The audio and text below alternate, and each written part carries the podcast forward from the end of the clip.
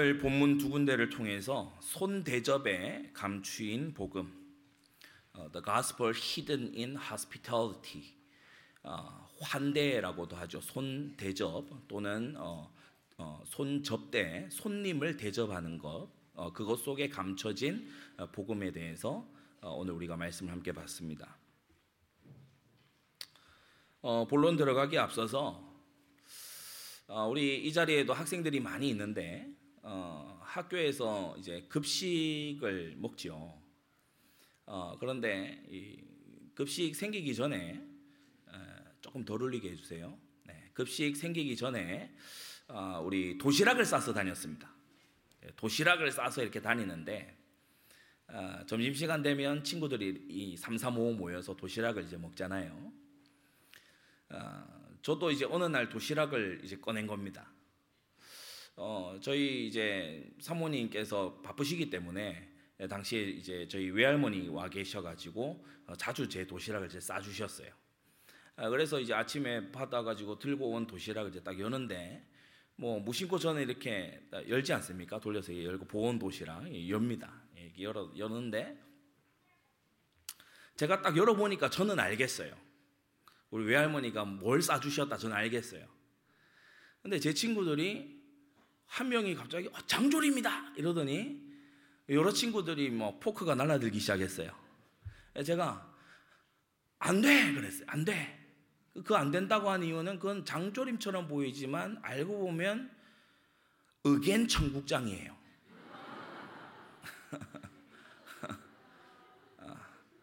그 냄새가 아직 퍼지기 전에 어, 이 친구들이 예, 너도 나도 앞다퉈서 포크를 들이민 겁니다.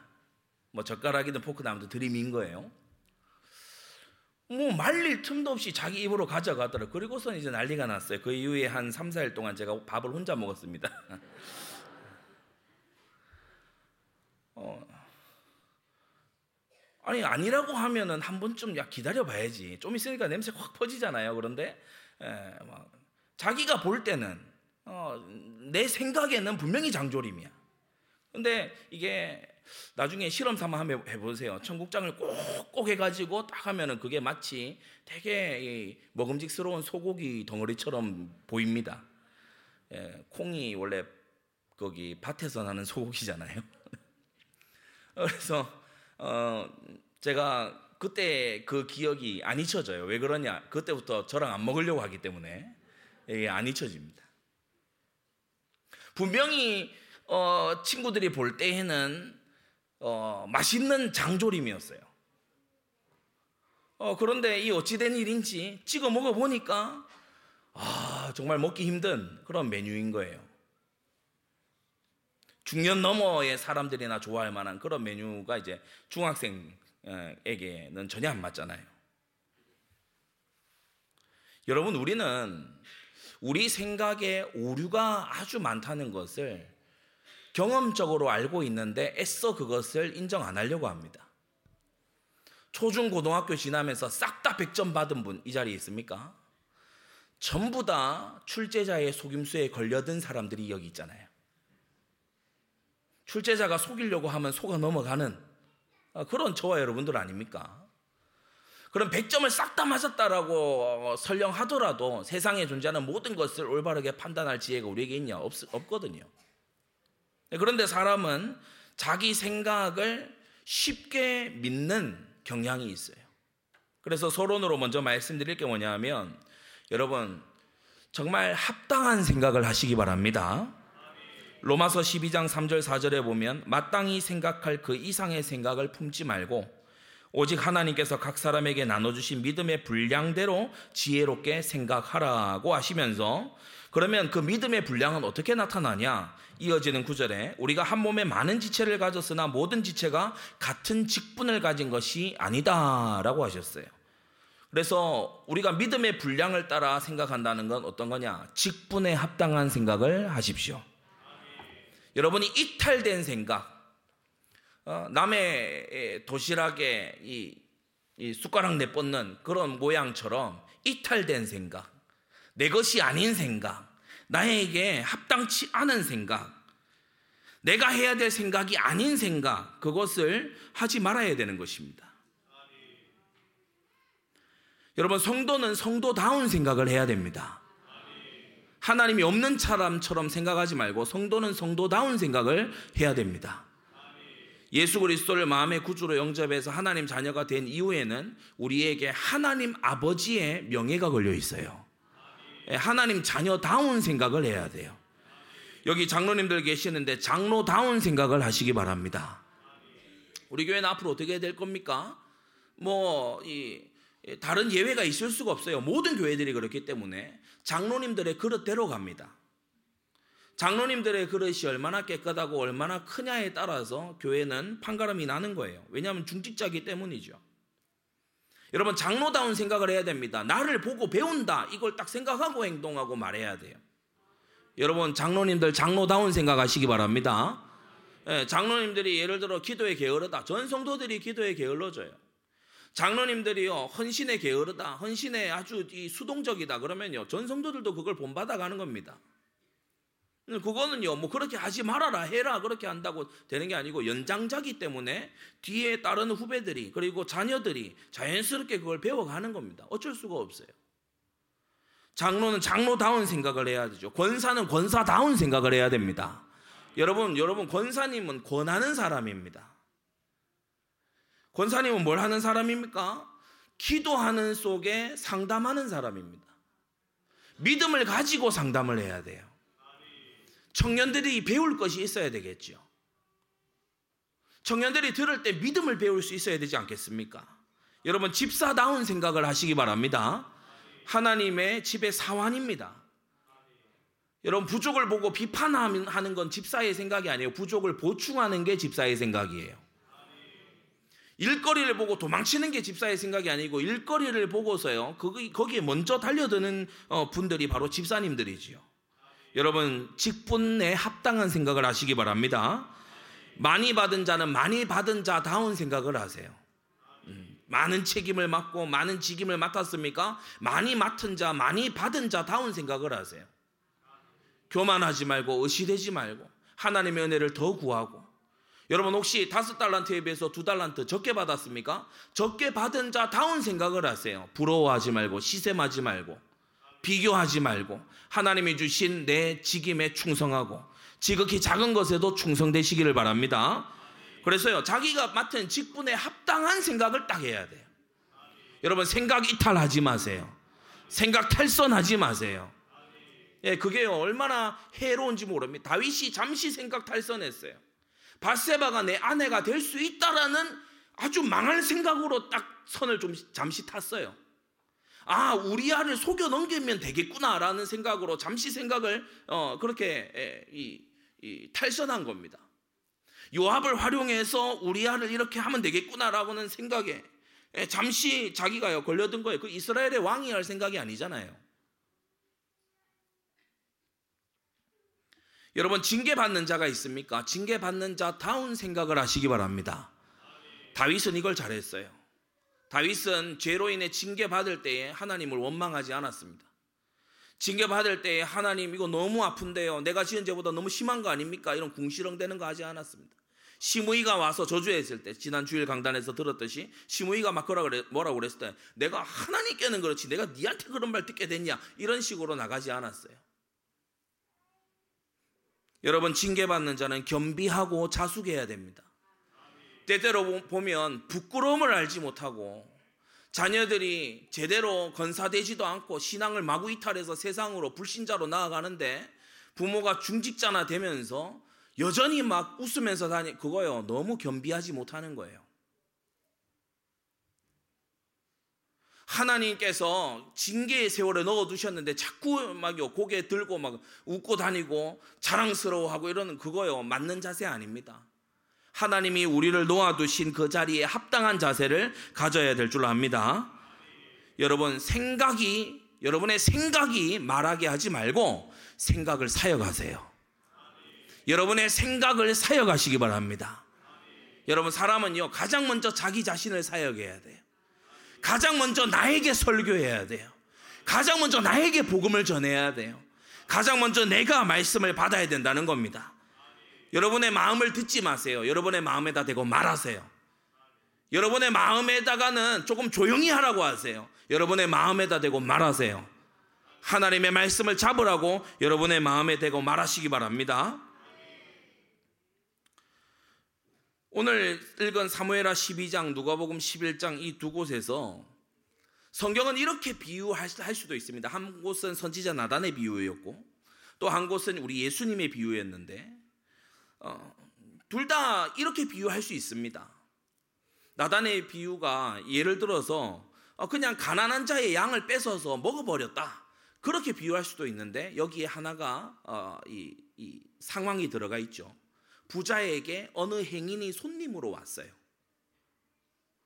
어, 그래서 이 손님을 대접하는 일에 부자가 자기의 소와 양은 쓰지 않고 가난한 자의 것을 뺏어서 대접했더라. 그리고 신약의 누가복음 11장도 마찬가지예요. 뭐 강청함을 인하여 들으시리라라는 것에서 어, 예수님은 야 이웃에게 떡을 그냥 빌리려 하면 이렇게 하실 수도 있는데 여기서도 똑같은 상황이 펼쳐져요.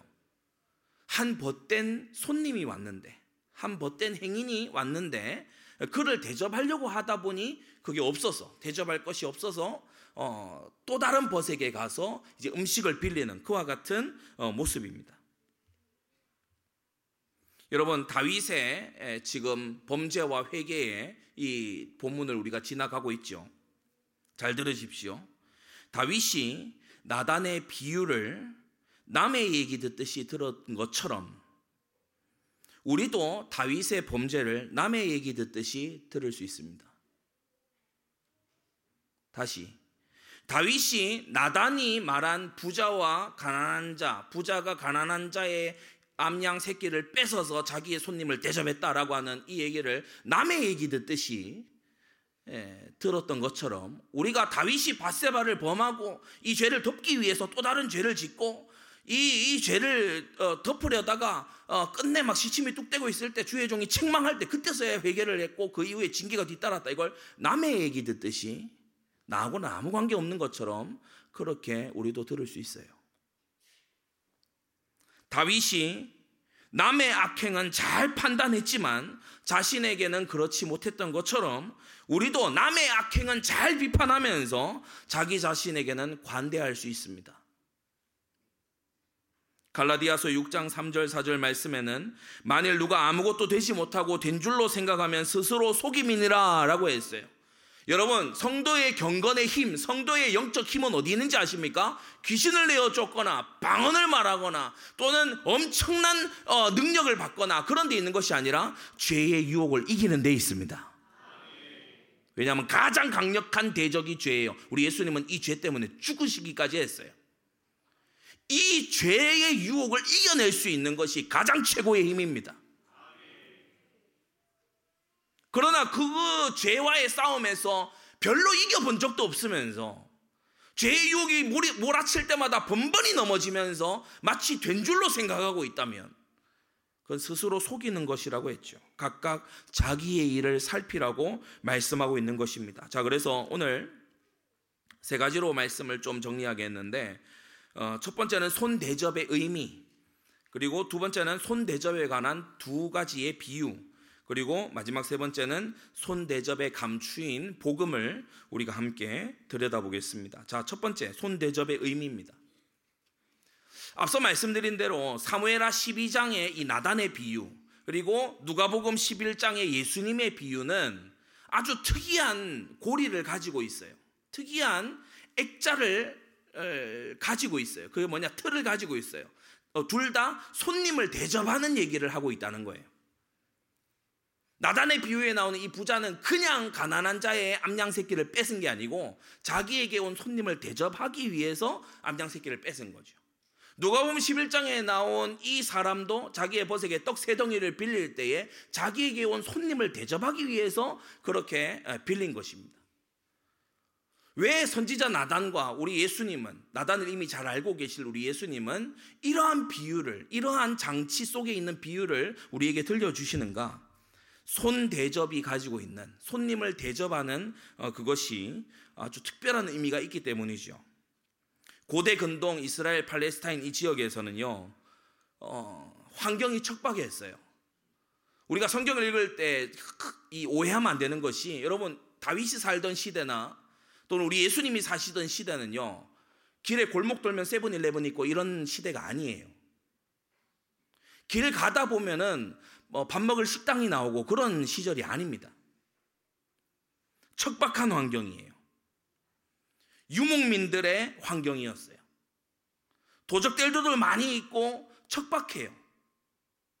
굶어 죽는 사람들도 기근의 때는 많이 생기기도 하는 그와 같은 고대 시기란 말입니다. 이러한 척박한 환경 속에서 살아가는 이곳저곳에 부족을 이루고 살아가는 이러한 형태의 사람들에게 최고의 규범이자 의무는 뭔지 아십니까? 바로 나그네를 대접하는 거였습니다. 나그네를 잘 대접하는 게 이들에게 최고의 규범이자 의무였어요. 왜냐? 자기도 어느, 어느 날에는 전혀 모르는 지역을 여행할 나그네가 될 수 있기 때문에. 내가 나그네를 잘 대접하고 우리 이웃도 나그네를 잘 대접하고 우리 마을이 나그네를 잘 대접하는 마을이 되면 건넌 마을 저 건넌 마을 다른 마을도 내가 언젠가 나그네가 되었을 때 나를 잘 대접해 주겠지라는 암묵적인 합의가 있었던 것입니다. 그래서 사사기 19장 15절을 보면은 어, 이 방법이 있는데 어느 마을이나 어느 어, 고을에 가서 유숙하려고 하면은 그 마을 어귀에 가서 성읍 광장에 아니면 대로변에 거기 앉아 있으면 돼요. 이게 그 이스라엘 팔레스타인 지역의 문화예요. 그 대로 광장옥이 앉아 있으면 어, 그 마을에서 이제 그를 발견한 사람이 나와서 자기 집으로 초대하는 겁니다. 예, 손 대접을 하기 위해서 자기 집으로 초대하는 거예요. 그리고 음식을 먹이고 보호하고 그가 머무는 동안에 그를 보호할 책임이 그 집 주인에게 있는 거죠. 손 대접에는 세 가지 큰 의미가 있습니다. 첫째, 어, 이 고대 예, 근동에서 어, 이 손님을 대접하는 것은 첫째로 축복으로 여겨졌어요. 우리가 성경에도 여러 사례들이 나오죠. 창세기 18장에 세 사람을 어, 이 대접한 아브라함의 일화가 나옵니다. 아브라함이 장막 그 앞에 앉아 있는데 세 사람이 행인이 이렇게 걸어가는 거예요. 아브라함이 급히 뛰어가서 어, 우리에게 와서 유숙하십시오. 우리에게 와서 있으십시오. 발도 씻으시고 음식도 드십시오. 그러면서 급히 달려가서 요리를 준비하고 예, 급히 또 달려와서 음식을 공개하고 어, 그러면서 아브라함이 이 세 사람 나중에 알고 보니까 천사들이었죠. 이 세 사람을 섬기는 걸 볼 수 있어요. 떡과 송아지를 송아지 고기를 준비해서 급히 섬겼고 이 세 사람이 아브라함에게 이제 묻습니다. 아들이 있냐? 어, 부인을 오라고 해라. 그래서 이 세 사람 어, 곧 천사들이 이제 아브라함을 축복하죠. 어, 네게 아들이 있을 것이다. 어, 창세기 18장에 그런 기록이 있어요. 우리가 창세기 24장도 보면은 어, 늙은 종 아브라함의 늙은 종이 여행했을 때에 이 리브가가 와서 이제 손 접대를 하죠. 예, 예. 그래서 이제 어, 어, 마실 물도 길어다 주고 그리고 약대에 마실 것도 주고 어, 우리 집에 유숙할 곳이 있습니다라고 해서 자기 집으로 어, 데려가는 모습이 나옵니다. 이렇게 잘 대접한 리브가는 어떻게 됐습니까? 천만인의 어미가 되는 축복을 받게 된 거예요. 그래서 손 대접을 잘 했을 때, 어, 축복을 받더라. 어, 그게 창세기의 증거입니다. 히브리서 13장 2절에는 이렇게 말씀했지요. 손님 대접하기를 잊지 말라. 이로써 부지 중에 천사들을 대접한 이들이 있다라고 했어요. 성도 여러분, 어, 손 대접하는 것을 성경은 축복이라고 말합니다. 다시 거꾸로 이해하면 안 돼요. 대접 받는 걸 축복이라고 하는 게 아니고 손님 대접하는 걸 축복이라고 성경은 말해요. 예, 그 안에 축복이 들어있다. 그리고 두 번째, 손 대접하는 것은 아까 전에도 잠시 얘기했지만 안전을 의미했습니다. 길에서 그냥 유숙할 수 없잖아요. 어, 강도들도 있고, 그죠? 맹수들도 다니고. 그러니까 이 손 대접한다는 것은 안전하게 한다라는 의미도 포함되어 있어요. 창세기 19장에 아까 18장에는 아브라함이 손 대접을 했고 이제 19장에 롯이 두 천사를 어, 대접합니다. 근데 여기서도 우리가 살짝 차이를 알 수 있는 게 18장에서 아브라함은요, 막 구운 떡과 송아지 고기를 가지고 막 이 천사들을 섬겨요. 그런데 어, 롯은 무교병, 그죠? 누룩 넣지 않은 맛없는 어, 그 떡을 가지고서 이, 섬기는 걸 볼 수 있어요. 두 천사가 이 소돔성에 들어왔을 때 에, 롯이 달려나가서 자기 집으로 초청해서 이제 대접을 하죠. 손 대접을 합니다. 근데 이제 알다시피 소돔에 아주 이 불량한 사람들이 있었잖아요. 그래서 그 두 천사 보니까 멀끔하고 외모가 괜찮던데 우리가 상관하리라 내놔라 그러니까 이 롯이 자기의 두 딸을 어, 이 내어 주려고 할 만큼 그러니까 이 손님을 받은 사람은 그 정도로 어, 이 손님을 보호해야 되는 거예요. 이게 암묵적인 룰이었어요. 상호간의 규율이었고 그들이 머무는 동안에는 어, 보호를 해야 된다는 거예요. 이 천사들도 어, 이제 이 소돔성의 멸망 소식을 알려주면서 롯을 도피하게 만들어 주지요. 이 성에서 도망해서 구원을 얻어라.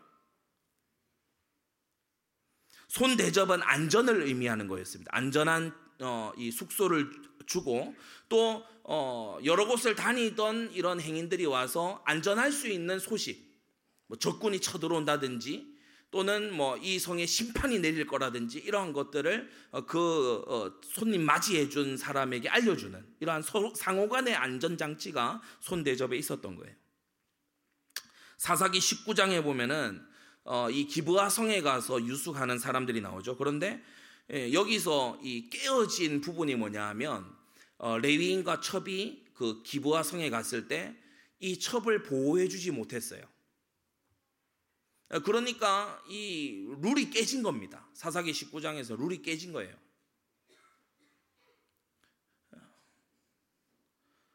이 룰이 깨 진 것이 이스라엘에는 굉장히 중요한 이슈였어요. 물론 열두 토막난 이런 것도 충격적인 일이었지만 어, 손님을 안전히 보호하지 아, 아니했다는 거 어, 그게 굉장히 커다란 일이었죠. 비류들이 레위인의 첩을 능욕하고 살인하기까지 예, 보호하지 못한 것입니다. 왜냐하면 손 대접에는 안전하다라는 의미가 있는데 전혀 안전하지 않았던 거예요. 그래서 이스라엘과 베냐민이 내전을 일으킬 만큼 이게 심각한 문제가 됐죠. 세 번째 손 대접의 세 번째 의미는 바로 명예에 있습니다. 우리는 과거보다도 어, 명예라고 하는 거, 명예롭다, 아, 아주 명예로운 일이다라고 하는 게 에, 약해진 시대에 살아가고 있어요. 우리는 명예보다는 이익이 앞서는 시대죠. 명예를 위해서 이익을 포기하는 어, 이러한 시대가 우리에게는 좀 낯섭니다. 그러나 이 고대 시기에는 명예가 모든 것인 그러한 시대였어요. 손님을 잘 대접하는 건 주인의 명예입니다. 그리고 주인의 대접을 기쁘게 받는 것 또한 손님의 명예입니다. 이게 고대 근동 시기의 문화였다는 거예요. 잔치를 여, 는 곳에 내가 청함을 받았다, 초청을 받았다. 이건 어, 굉장한 명예입니다. 무언가 많은 사람들을 초청할 수 있는 잔치를 연다. 이거 굉장한 명예입니다. 양쪽 모두에게 명예로운 일이었어요. 누가복음 19장을 보면 예수님께서 사케오의 집에 가겠다고 하시죠. 이게요, 사케오에게는 오늘날 우리가 그냥 아, 예수님이 우리 집에 오신다 뭐 이 정도가 아니고 굉장한 명예로운 일입니다. 그러니까 바리새인들이 어떻게 이럴 수가 있냐? 저 세리장 사케오에게 가다니 이럴 수가 있냐라고 이제 열분을 토할 만큼 이건 명예에 관계된 일이죠. 사무엘상 25장 기억하십니까? 다윗과 그 소년들을 나발이 거부했어요. 나발에게 가서 야 우리를 좀 대접해 다오. 우리가 힘든 시기에 시기를 보내고 있다. 우리 소년들이 굶고 있다. 부한 나발 당신이 우리를 좀 도와다오 했을 때 나발이 이런 지하에 거절합니다. 그리고 모욕하지요. 대접하지 않습니다. 우리는 오늘날 시각에서 생각할 수 있어요. 아니 먹을 거 달라 그랬다가 못 주겠다고 가라고 그러면 그냥 가면 될 일이지. 다윗이 야 각기 다 칼차. 야 그리고 400명 따라와 내가 죽여버리겠어. 왜 이런 행동을 다윗이 할까요? 이게 심한 불명예고 심한 모욕이기 때문입니다. 손 대접을 거부하는 거. 손 대접을 안 하려고 하는 거. 그게요. 고대 시기에는 굉장히 불명예스러운 일이고 모욕스러운 일이라는 거예요. 요한 3서 신약시대 요한 3서 1장 9절, 9절에서 10절에도 보면 으뜸되기를 좋아하는 디오드레베가 악한 말로 우리를 평론하고 접대치 않고 접대하려는 자를 내어 쫓는다라고 했죠. 그러니까 그 사랑의 사도인 사도 요한이 이 디오드레베에 대해서는요 거의 뭐 분노하는 수준입니다. 내가 잊지 않겠다라고 사도 요한이 얘기합니다. 그러면서 너희는 이, 이 자의 악한 걸 본받지 말라. 그의 편지에 디오드랩의 실명을 적으면서까지 어, 얘기하는 걸 볼 수 있죠. 굉장히 분노할 만한 일이라는 거예요. 마땅히 대접해야 될 사람을 대접하지 않는 거. 그래서 첫 번째 대지를 정리하면 손 대접에는 축복이라는 의미, 또 안전하다라는 의미, 명예롭다라는 의미 이것이 예, 들어 있다는 겁니다. 자 그러면 오늘 우리가 본 어, 두, 두 비유, 나단의 비유 그리고 예수님의 비유에 관해서 큰 두 번째 살펴보겠습니다. 손 대접에 관한 두 가지 비유입니다. 나단의 비유, 사무엘하 12장에 나온 나단의 비유는 뭐 정리하자면 간단해요. 부자에게 어떤 손님이 왔어요. 근데 부자는 이 손님에게 자기의 소유를 가지고 대접할 생각이 없어요. 아까워. 그래서 가난한 자의 암양 새끼를 뺏어서 자기의 손님을 대접했다. 이게 나단이 다윗 앞에 얘기한 비유죠. 우리는 이, 이것의 1차적인 의미를 알고 있습니다. 그 암양 새끼를 가진 가난한 자는 우리하고 그 암양 새끼로 사랑받은 자는 밧세반데 많은 것을 가지고 있는 부자와 같은 이 다윗이 그 암양 새끼를 빼앗았다. 어, 이런 1차적인 의미가 있죠. 예수님이 말씀하신 누가복음 11장의 이 손 대접의 내용, 이 비유는 밤중에 어, 친구가 찾아왔어요. 여행 중이던 친구가 찾아왔어요. 근데 밤중이고 줄 것이 없는 거예요. 어, 이 친구를 대접하기 위해서 그 동네에 살고 있는 다른 친구를 급히 찾아갔습니다. 밤중에 문을 두드려요. 어, 일어나 봐라. 야, 내가 친구가 여행하다가 우리 집에 왔는데 내가 대접할 음식이 없어. 떡 세 덩이만 빌려줘. 내가 대접해야 되겠으니까 떡 세 덩이 빌려줘. 아, 밤도 늦었고 문도 닫혔고 아이들이 옆에 자려고 같이 누웠는데 너무 늦은 거 아니야? 주기 어려울 것 같은데 아 그래도 줘. 내가 대접해야 돼. 그래도 좀 빌려줘. 어, 그렇게 얘기하는 장면이죠. 공통점과 차이점이 있습니다. 이 두 비유 사이의 공통점은 공통점 두 가지인데요. 첫째 공통점은 둘 다 손 대접할 음식이 없었다는 거예요. 부자는 마음에 원함이 없어서 없었고 누가복음 11장에 예수님이 말씀하시는 이 사람은 진짜 없었습니다. 나단의 비유에서 이 부자는 마음이 없었고 예수님의 비유에서 이 주인은 음식이 없었어요. 공통점 두 번째. 둘 다 결국 타인의 것으로 손님을 대접하게 됩니다. 이게 이 두 비유 사이의 공통점이에요. 둘 다 손 대접할 음식이 없었어요. 그 옛날 선지자 나단도 우리 주 예수님도 이 이야기를 들려주세요. 자기의 힘으로 손님을 대접할 여력이 없는 마음이 없고 여력이 없는 이 사람들의 이야기를 들려주시죠. 둘 다 타인의 것으로 자기의 손님을 대접했어요. 이 두 비유 사이의 차이점은 세 가지입니다. 첫째, 주인과 손님의 친밀함이 서로 달라요. 사무엘하 12장이 나단의 비유에서 나오는 손님은 어떤 행인이라고 표현되어 있습니다. 그러니까 부자가 모르던 사람이에요. 어떤 행인이에요. 그러나 누가 보면 11장에 나온 예수님의 비유에 이 손님은 벗된 손님이에요. 친구예요. 두 번째, 손님을 향한 마음이 고로 달라요. 어떤 행인이기 때문에 어, 자기의 소와 양이 아까워요. 그 손님을 잘 몰라. 그리고 자기 욕심도 있고. 그러니까 이 소와 양이 아까운 거죠. 그러나 예수님의 비유에 나오는 이 주인은 자기의 벗된 손님에 대해서 마음이 간절하고 바빠요. 밤중에 체면 체면을 차리지 않고 남의 집 문을 두드릴 정도로 반드시 이 친구에게 대접해야 돼. 예, 서로 마음이 달라요. 그리고 세 번째 손님을 대접하는 방법이 다릅니다. 나단의 비유에서는 도둑질 해가지고 강탈해서 대접을 하고 예수님의 비유에서는 강청해서 구해서 빌려다가 빌린다는 거는 빼앗는 게 아니잖아요. 그죠? 빌려다가 대접합니다. 여러분 누가복음 11장의 이 예수님 비유는 기도에 관한 비유인데요. 구하라, 찾으라, 두드리라. 근데 예수님이 하고자 하시는 말씀은 뭡니까? 너희가 너희 자신을 위해서 구하고 찾고 두드리지 말고 섬기기 위해서 구하는 자가 되라. 주기 위해서 구하는 자가 되라. 여러분 이게 이 비유 속에 있는 핵심적인 부분이잖아요. 그냥 기도가 아니잖아요. 친구에 가서 그냥 떡 세 덩이 좀 다오가 아니에요. 내가 줄 사람이 있다. 내가 대접해야 될 손님이 있어. 내가 헌신해야 될 곳이 있고 내가 섬겨야 될 곳이 있어. 나에게 다오라고 했을 때 그 강청함을 인하여 들어주지 아니하겠냐. 여러분 섬기고 드리기 위한 기도에 하나님은 속히 응답하시는 것입니다. 그래서 나단의 비유보다 더 나은 상황을 보여주고 있는 예수님의 비유.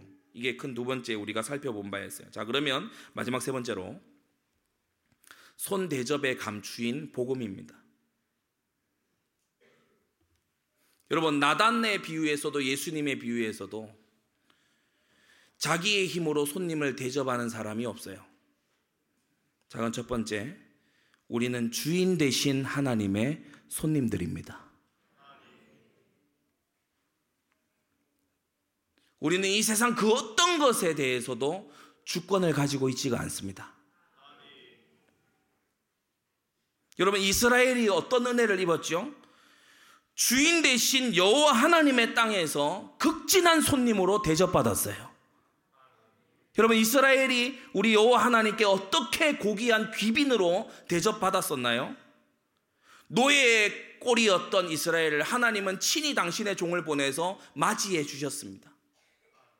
노예 꼴로 살고 있던 이스라엘을 친히 당신의 종을 보내셔서 맞이하시고 홍해를 건너며 그들의 허물을 씻기시고 하늘에서 만나를 제공하시고 마치 주인이 손님에게 상을 베풀듯이 하나님은 광야에서 만나와 메추라기와 반석에서 나오는 생수를 주시면서 광야의 이스라엘을 손 대접하신 하나님이세요.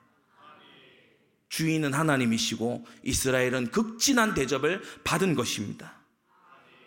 이것뿐입니까? 하나님은 보이지 아니하는 규례인 규례와 법도를 주셔서 죄 사함과 하나님의 백성다운 삶으로 나아가도록 그들의 마음까지도 씻어 주신 것입니다. 다윗을 책망하신 하나님의 그 책망 한가운데에 이 말씀이 있죠. 사무엘하 12장 8절. 만일 이 모든 것이 부족하였을 것 같으면 내가 네게 이것 저것을 더 주었을 것이다. 이것이 뭘 말하는 겁니까? 주인 되시는 하나님이 뭘 말씀하시는 겁니까? 내가 공급자야. 내가 주인이고 내가 너를 대접하고 있는 거야. 내가 너의 필요를 채우고 있고 내가 너를 먹여 살리고 있는 거야. 내가 너를 생존하게 하고 내가 너를 유지시켜 주고 있는 거야. 다윗 네가 필요하다고 하는 거 내가 다 알고 있어. 모든 걸 줄 수 있는 나에게 네가 구하지 아니하였냐?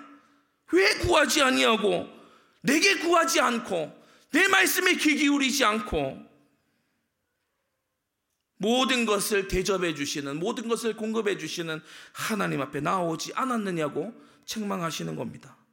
여러분 신약의 교회는 구약의 이스라엘보다 더 좋은 대접을 받으니 여러분 구약 이스라엘은 주인의 땅을 행했다면 우리는 주인의 하늘을 받았습니다. 주인의 하늘의 그 백성으로 영접함을 받게 되는 것이에요. 극진한 대접을 받게 되니 이것은 구약의 하나님 백성들보다 더 큰 은혜가 아닐 수가 없는 것입니다. 여러분 예수님의 음성을 들어보세요. 손 대접하시는 우리 예수님의 음성을 들어보세요. 너희는 마음에 근심하지 말라. 요한복음 14장. 하나님을 믿으니 또 나를 믿어라. 내 아버지 집에 거할 곳이 많도다. 그렇지 않으면 내가 너에게 일렀으리라. 내가 너희를 위하여 초소를 예비하러 가노니 내가 너희를 위하여 초소를 예비하면 여러분 지금 손 대접 여기에 유숙하라는 것입니다. 내가 다시 와서 너희를 내게로 영접하여 나 있는 곳에 너희도 있게 하리라. 예수님은 우리를 대접하십니다. 이스라엘은 극진한 대접을 받았고 신약의 교회 또한 더한 대접을 하나님께로부터 받고 있습니다. 작은 셋째, 왜 그렇습니까? 사실 우리에게는 베풀 수 있는 그 어떤 것도 없기 때문이에요. 우리는 그 어떤 것에도 주인이 아닙니다. 우리는 모두 받은 것입니다. 우리의 생명조차도 하나님께서 주셔서 살아가고 있는 것입니다. 그래서 우리가 하나님께 또는 주의 몸 된 교회에 무언가 드리는 것 같지만 사실 드리는 게 아니고 되돌려 드리는 거죠. 여러분 섬겼다면 주님의 은혜고 안 섬겼다면 나의 불충성이요 욕심입니다. 그래서 모든 공로는 하나님의 몫이고 모든 칭송은 하나님의 몫입니다. 우리가 종교개혁의 5대 솔라 중에 흔히 간과되는 영역이 바로 마지막 오직 하나님께 영광인데 이게 무슨 의미냐 그러면 오직 하나님께 영광 무슨 의미냐 모든 공로를 하나님께 돌린다는 거예요. 모든 칭송과 모든 공로를 하나님께만 돌린다는 것입니다. 여러분 섬겼다면 오직 주님의 은혜입니다. 내가 안 섬기고 내가 덜 섬겼다면 그것은 나의 불충이고 나의 욕심에 기인한다는 거예요. 성도 여러분, 우리는 전적 타락, 전적 부패, 고로 우리는 전적으로 가난합니다. 여러분, 있는 자도 없다는 것을 직시하십시오. 없는 자는 그 없는 것을 완전히 다 있게 하시는 하나님을 바라보십시오. 여러분, 전적인 가난, 여기에서 시작하지 않으면 우리는 큰 오류에 빠집니다. 하나님을 협상의 대상인 것처럼 그를 만유의 주인 되시는 분으로 보지 않고 나와 딜 보는 분처럼 내가 무언가 거래할 수 있는 대상처럼 여기기 시작한다는 거예요. 하나님은 자판기가 아닙니다. 하나님은 우리의 통제권 아래에 있는 계시는 분이 아닙니다. 그분은 모든 것을 후히 주시는 분이시요 당신의 뜻을 끝까지 관철시키시는 주권자십니다. 여러분 복음이 이 손 대접에 감추어져 있는데 첫, 작은 첫째는 뭐죠? 우리가 하나님의 손님들이라는 거예요. 구약의 이스라엘도 신약의 교회도 모두 하나님의 손님들이라는 거예요. 우리 하나님께로부터 각양 좋은 은사와 축복들이 위로부터 빛들의 아버지께로부터 내려온다라고 했습니다. 그리고 우리가 하사를 받는 거예요. 우리가 우리에게 뭔가 좋은 것이 있다면 다 하나님의 은혜입니다. 예, 네, 우리의 허물이 있다면 그건 우리의 죄악 때문인 거고. 예, 이게 오직 하나님께 영광이라는 그 원리거든요. 여러분 이게 단지 지식이 아니고 우리의 마음에 진실된 고백이기를 바랍니다. 그리고 작은 두 번째 뭐냐 손대접에 감춰진 복음. 두 번째 그리스도는 모든 복을 가지고 우리를 찾아오신 귀빈이 되십니다. 여러분 세상 모든 찾아오는 자들은요 자신을 채우기 위해 찾아와요. 여러분 어떤 남자와 어떤 여자가 서로 결혼합니다. 서로 좋아하고 사랑해서 결혼합니다. 이 남자에게 이, 이 여자가 뭔가 필요를 채워주기 때문이에요. 여성스러움, 남자로서 받고 싶은 사랑, 인정, 존경, 또 이 여자도 이 남자로부터 뭔가 얻을 것이 있기 때문이에요. 남성스러움, 그리고 자기에게 주어지는 보호, 그리고 자기를 사랑해 주는 것에 대한 고마움 이런 것들 여러분 모든 세상의 관계가 그렇습니다. 그 대상으로부터 뭔가 얻을 것이 있기 때문에 다 다가오는 거예요. 세상 모든 관계가 그렇지 않습니까? 무언가 얻을 것이 있기 때문에. 심지어 여러 자식들 중에서도 여러분과 닮은 자식을 더 좋아하지 않습니까? 여러분과의 동질성을 만족하기 위해서. 그러나 여러분, 이 세상 모든 관계 중에 오직 우리를 채워주기 위해서 오시는 분은 그리스도밖에 없다는 것입니다. 그리스도는 당신을 채우기 위해 우리에게 오시는 것이 아니고 우리를 채워주기 위해 당신을 비워 종의 형체를 가져 우리와 같이 낮아지시고 십자가에 달리사 우리의 죄를 가져가시고 아무 아무 어, 이득도 없는 우리의 죄를 가져가시고 그의 의를 우리에게 부어 넣으시고 채워주신다는 사실이에요. 여러분 오직 주기 위해서 다가오시는 귀비는 예수 그리스도밖에 없습니다. 세상 모든 손님들이 얻기 위해서 왜냐 없으니까 뭔가 채우기 위해서 여러분이 회사에 가든 학교에 가든 그 어디를 가든 이 세상 그 어디에서도 여러분에게 무언가 얻으려고 나오는 사람들 뿐이지만 오직 우리 예수 그리스도께서는 만유시고 만유 안에 충만하시기 때문에 여러분을 채우기 위해 오신다는 사실입니다. 여러분 복음은 진실되고 선할 뿐 아니라 아름답습니다. 단지 진리만이 아니고 단지 선한 도덕일 뿐만 아니라 이 복음은 아름다운 것입니다. 다윗의 넘어짐을 통해서 이스라엘은 생각해야 했습니다. 아, 다윗보다 더 나은 왕이 필요하다. 다윗보다 더 위대한 왕이 필요하다. 여러분 여섯 가지로 말씀을 받습니다. 여섯 가지 잘 기억해 두세요. 잠들었다 일어난 다윗은 죄의 풍랑에 빠졌지만 잠들었다 일어나신 그리스도는 거센 풍랑을 잠잠케 하셨습니다. 우리 예수님은 육의 소욕을 이기실 수 있는 완전한 의인이세요. 둘째, 다윗이 우리아에게 건넨 선물, 그 안에 바세바를 향해서 가져가라고 그에게 건넨 선물은 악한 것이었지만 그리스도께서 우리에게 건네신 선물은 지극히 선한 것들 뿐입니다. 여러분, 선물이라고 다 좋은 게 아니죠. 다윗이 우리아에게 건넸던 선물은 악한 동기가 있는 선물이었어요. 세 번째, 다윗이 건넨 편지에는 사악한 계획이 들어 있었지만 그리스도께서 주신 편지에는 거룩한 계획이 들어 있습니다.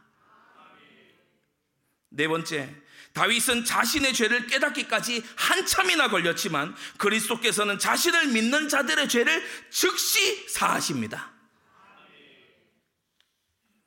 다섯 번째, 다윗은 자신의 범죄로 그 자녀들을 형벌받게 했지만 그리스도께서는 자신이 대신 형벌받으셔서 죄를 용서하십니다.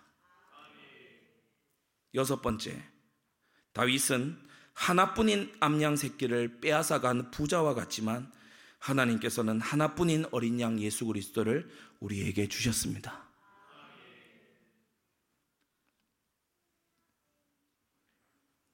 여러분 다윗이 멋지고 다윗이 위대해 보인다면 그리스도는 더더욱 그러해야 될 줄로 압니다. 다윗과는 비교될 수 없는 다윗의 자손이요 다윗의 임금이신 우리 주 예수 그리스도를 저는 오늘 이 설교 시간을 통해서 여러분이 추앙하고 바라보고 사랑하고 아름답게 발견하기를 원합니다. 사람은 아름답게 여기 있는 것을 사랑하죠.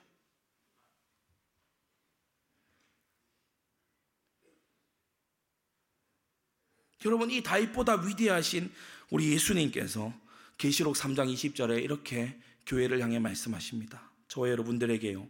볼지어다 내가 문 밖에 서서 두드리노니 누구든지 내 음성을 듣고 문을 열면 내가 그에게로 들어가 그로 더불어 먹고 그는 나로 더불어 먹으리라. 여러분 지극히 크신 만왕의 왕께서 낮고 작은 저와 여러분들의 마음을 원하십니다. 그 찬양 있잖아요. 하늘 위에 하늘. 그보다 크신 주님이 작고 낮은 나의 마음을 원하십니다. 왜 그럴까요? 왜 그렇죠? 주님이 우리를 사랑하시기 때문입니다. 여러분, 사랑은 다른 어떤 것에 이유가 될 수 있을지언정 사랑에는 이유가 없습니다.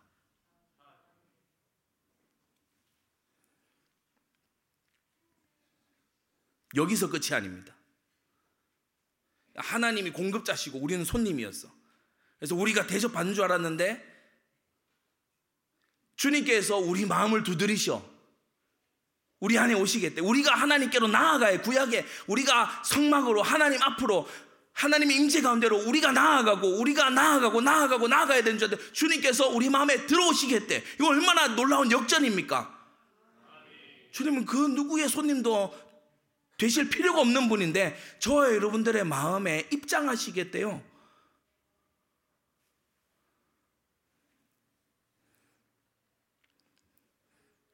그래서 세 번째,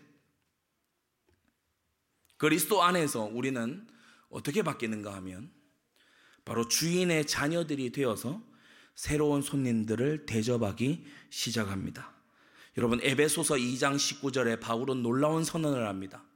이 손 대접에 담긴 엄청난 이 아브라함도 이걸 통해서 이삭을 약속받았고 손 대접을 통해서 약속받았고 그리고 이 손 대접을 했더니 어, 이 소돔성의 멸망에서 건짐을 받았고 이 손대접 안에 들어있는 놀라운 이, 이 이야기들 놀라운 이 일화들 그렇죠. 나단이 다윗을 꾸짖을 때도 야 손대접하는 일이 있었어. 그리고 예수님께서 비유하실 때도 손대접하는 일 속에 기도를 설명하시는 이와 같은 놀라운 어, 이 손대접, 손님 대접 속에 복음은 우리를 어디로 데려가냐? 에베소 2장 19절. 이제부터 너희가 외인도 아니요 손도 아니요. 평생 손님인 줄 알았는데 손도 아니요. 오직 성도들과 동일한 시민이요 하나님의 권속, 곧 가족이다라고 말씀합니다.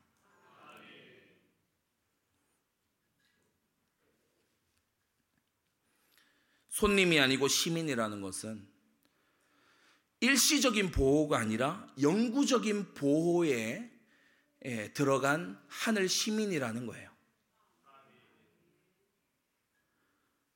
확고한 안전이 확보됐다는 것입니다. 로마서 8장 17절에 이렇게 말합니다. 자녀이면 또한 후사 곧 하나님의 후사요 그리스도와 함께한 후사니 우리가 그와 함께 영광을 받기 위하여 고난도 함께 받아야 될 것이다. 여러분 이 구절을 그냥 지나치지 마십시오. 우리가 그와 함께 영광을 받는답니다. 아니 영광은 하나님이 받으시는 거 아니었어요? 그런데 계시록 3장에 오늘 예배 초두에 읽은 것처럼 예수님께서 이기는 그에게 내가 내 보좌에 앉게 해주겠다고 말하죠. 놀라운 일입니다. 주님의 보좌에 함께 앉게 해주겠다는 거예요. 놀라운 명예고 영광이지 않습니까? 로마서 12장 13절 그래서 성경은 말합니다. 성도들의 쓸 것을 공급하고 손 대접하기를 힘쓰라고 말합니다. 디모데전서 3장 2절, 디도서 1장 8절에요. 장로님들의 자질, 핵심적인 자질로 빠지지 않고 나오는 것이 바로 나그네를 대접하는 일입니다.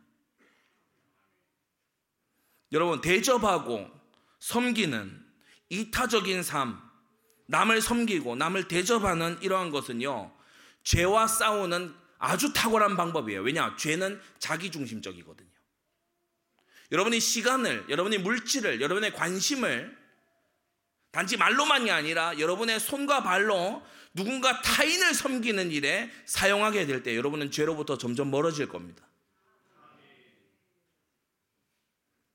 죄의 핵심인 자기중심성을 부수는 강력한 방법이 바로 대접하는 거예요. 여러분 사도행전의 거의 모든 전도는 이 손대접과 함께 일어났다는 사실을 기억하십시오. 사도행전의 거의 모든 전도가 손대접하는 거. 루디아의 집, 야손의 집, 브리스가라골라의 집, 여러분 다 대접하는 일이었어요. 사도행전 28장의 제일 마지막에 바울이 어떻게 바울의 전도의 최종 발전 형태가 뭡니까? 자기의 셋집에 이태 동안 유하며 자기에 오는 사람들을 다 영접하고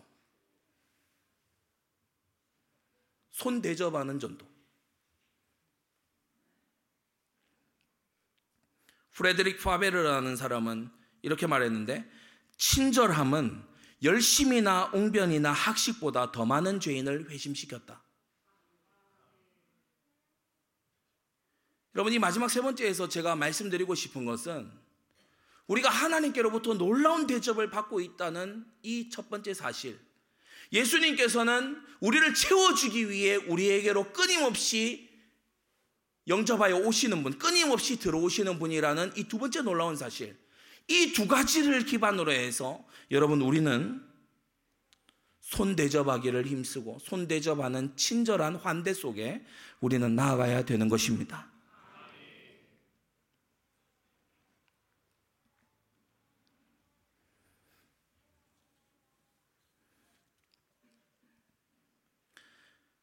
결론을 맺겠습니다. 여러분은 문을 두드리시는 예수님께 무엇을 드릴 겁니까? 보라 내가 문 밖에 서서 두드린다. 우리 예수님께 무엇을 드릴 겁니까? 내 양과 소는 아까우니까 가난한 자의 것을 해가서 예수님 이거 이거 대신 받으세요. 그렇게 손 대접할 겁니까? 아니면 아 너무 없으니까 내가 빨리 구하고 찾고 문을 두드려서 마치 누가복음 11장에 그 어, 사람이 막 친구 집 문을 밤중에 두드리면서 야 제발 좀 떡덩이 좀 나에게 응답해 줘. 내가 지금 귀한 분이 왔는데 귀한 친구가 왔는데 내가 지금 대접할 것이 없어.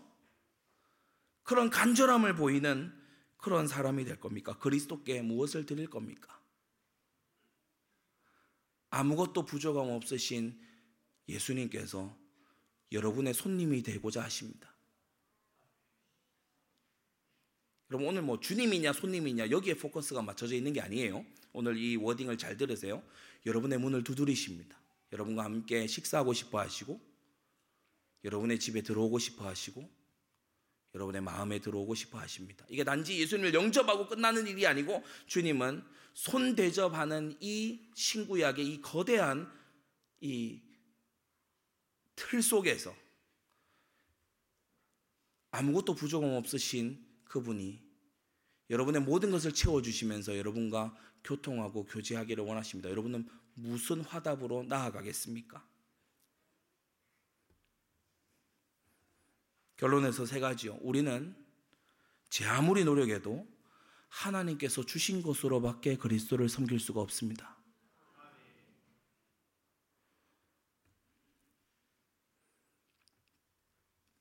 우리는 아마도 나중에 천국에 이르러서 우리는 모든 것을 밝게 알게 될 겁니다. 우리가 하나님 나라의 엄청난 역사에 그다지 별로 도움이 못 됐다는 걸 알게 될 겁니다. 창조로부터 종말에 이르기까지 창조주 하나님을 높이는 그 일에 나라는 하나의 사람이 별로 그다지 빛이 못 되었다는 것을 우리는 알게 될 겁니다. 그러나 우리는 그 대신 하나를 분명히 알게 될 것인데 바로 그 하나님의 아들 예수 그리스도 우리의 구원자 되시는 그분께서 그 역사의 시작에서나 마치는 종점에서나 변함없이 빛나는 유일한 별이 되셔서 그 모든 길 잃은 별들을 이끄시는 단 하나의 빛이 되신다는 것을 우리는 알게 될 겁니다. 우리는 아무것도 아니에요. 그분은 모든 것이고 우리 손엔 아무것도 없어요. 하나님께서 손에 쥐어 주셔야 섬길 수 있어요. 여러분 복음의 놀라운 사실은요. 하나님의 모든 것으로만 하나님이 주신 것으로만 우리가 섬길 수 있는 이 섬김을 예수님이 문을 두드리면서 원하신다는 거예요. 여러분 사개오가 어떤 마음이었겠습니까? 죽은 자를 살리고 병자를 일으키고 죄 사함을 선포하는 예수님이 비루한 세리장이 지나지 않는 내 집에 들어와서 식사를 하신대. 사케오는 어찌할 줄을 몰랐던 것입니다. 내가 예수님을 뭐 어떻게 대접을 해야 되지? 사케오가 생각에는 최선은 이거였어. 회개하는 것이구나. 그목에 무언가 드릴 것이 있다면 죄 버린 손을 드리는 것이구나. 야, 내가 아무리 돈이 많아 본들 내가 그분께 채워드릴 수 있는 것은 그것뿐이기 때문에 모든 것이 주께로부터 오고 모든 것이 주께로부터 돌아가는 그 속에 나는 먼지와 같은 존재이기 때문에 그리스도께 무엇을 드릴 겁니까? 여러분 도둑질한 것으로 드리지 말고 범죄한 것으로 드리지 말고 여러분 저 나단의 비유에서처럼 강탈한 것으로 드리지 말고 저 누가복음에서 예수님이 말씀하시는 것처럼 간절히 구하고 찾고 문을 두드려서 하나님께 받은 것으로 하나님께 돌려드리는 생애가 되시기를 바랍니다. 그리스도께 무엇을 드려야 우리의 마음이 정직한 고백이 되겠습니까? 그리스도는 나의 최고를 받으셔야 합니다. 우리가 만일 새 가족과 후대들에게 최고의 선물을 최고의 환대와 최고의 대접을 할 수 있다면 그것은 하나님을 경외함이 샘솟는 경배의 전당일 것입니다. 우리가 할 수 있는 최선은 그거예요. 자녀에게 돈을 주잖아요. 돈을 사랑하는 일만하게 뿌리가 빠질 수도 있어요. 자녀에게 이런저러한 학식을 주잖아요. 그것으로 인해 교만해질 수 있어요.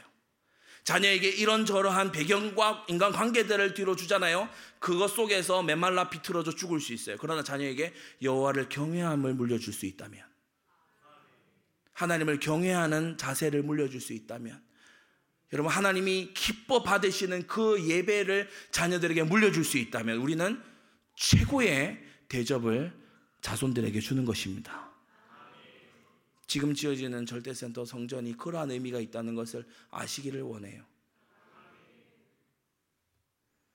그리스도께 무엇을 드릴 겁니까? 하나님께 받은 것으로 죄 묻지 않은 것으로 왜냐 그분께는 죄가 어울리지 않기 때문에 그리고 나의 최고의 것을 받으시기에 합당하신 주님이신 줄 믿습니다. 이 시간 우리 받은 말씀 가지고 다 같이 기도하겠습니다. 하나님, 저는 하나님께 오늘도 대접함을 받는 주인 되신 하나님의 하늘과 땅에서 오늘도 하나님께로부터 모든 것을 받은 접니다. 내 마음을 두드리시는 주님. 나에게 오셔서 나와 교제하시겠다 하시는 주님. 주님, 나의 최고를 받으시고, 내게서 나온 것이 아니라 하나님께로부터 모두 받은 것이니, 주님 앞에 정직한 마음으로 나아가는 내가 되게 해 주시옵소서. 이 시간 받은 말씀 잡고 다 같이 기도하겠습니다.